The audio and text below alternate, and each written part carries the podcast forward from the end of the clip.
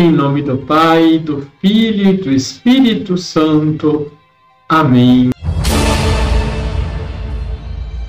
Olá, tudo bem com você?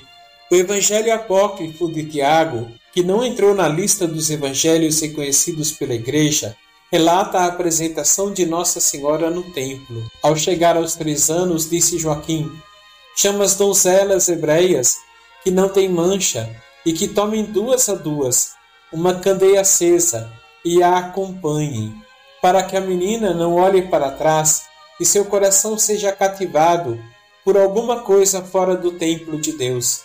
Assim fizeram, enquanto iam subindo ao templo de Deus. Lá a recebeu o sacerdote, o qual, depois de tê-la beijado, a abençoou e exclamou: O Senhor engrandeceu teu nome diante de todas as gerações, pois que no final dos tempos manifestará em ti a sua redenção aos filhos de Israel. Fê-la sentar-se no terceiro degrau do altar. O Senhor derramou graças sobre a menina que dançou, cativando toda a casa de Israel. Deixe o seu like, compartilhe. Liturgia, Liturgia diária. A igreja celebra no dia 21 de novembro a apresentação de Nossa Senhora no templo. Os relatos desta festa não se encontram em nenhum dos quatro evangelhos contidos na Bíblia. São nos evangelhos apócrifos, de maneira especial, nos evangelhos de Tiago, do pseudo Mateus e da Natividade de Maria. Esses evangelhos não são reconhecidos como inspirados e por isso não foram incluídos na Bíblia. Segundo esses escritos, a apresentação de Maria foi muito solene. Esta festa muito antiga nos recorda que Nossa Senhora, com três anos de idade, foi levada por seus pais, São Joaquim e Santana, ao templo.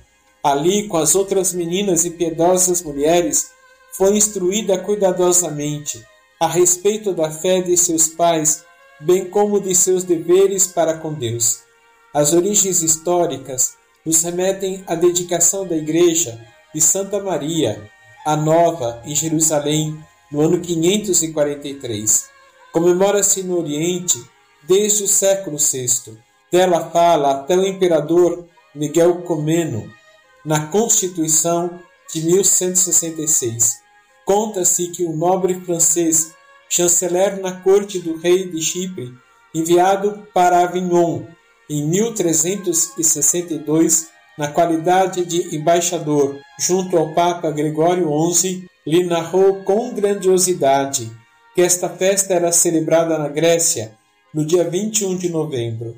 O Papa resolveu instituí-la em Avignon e Sisto V a estendeu por toda a Igreja. Na realidade, a apresentação de Maria deve ter sido muito modesta e ao mesmo tempo mais gloriosa.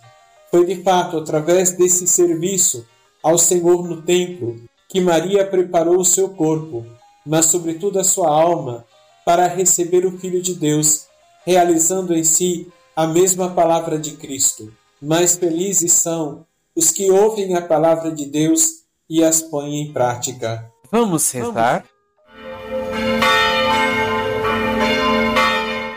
Senhor, vos damos graças pela maternidade bendita da Virgem Maria, que foi separada para ser a vossa mãe. Concebida sem pecado, foi preparada para exercer esse sagrado serviço.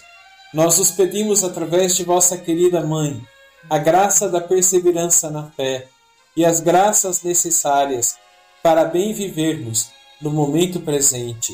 Assim seja. Abençoe-vos o Deus Todo-Poderoso, Pai, Filho e Espírito Santo. Amém.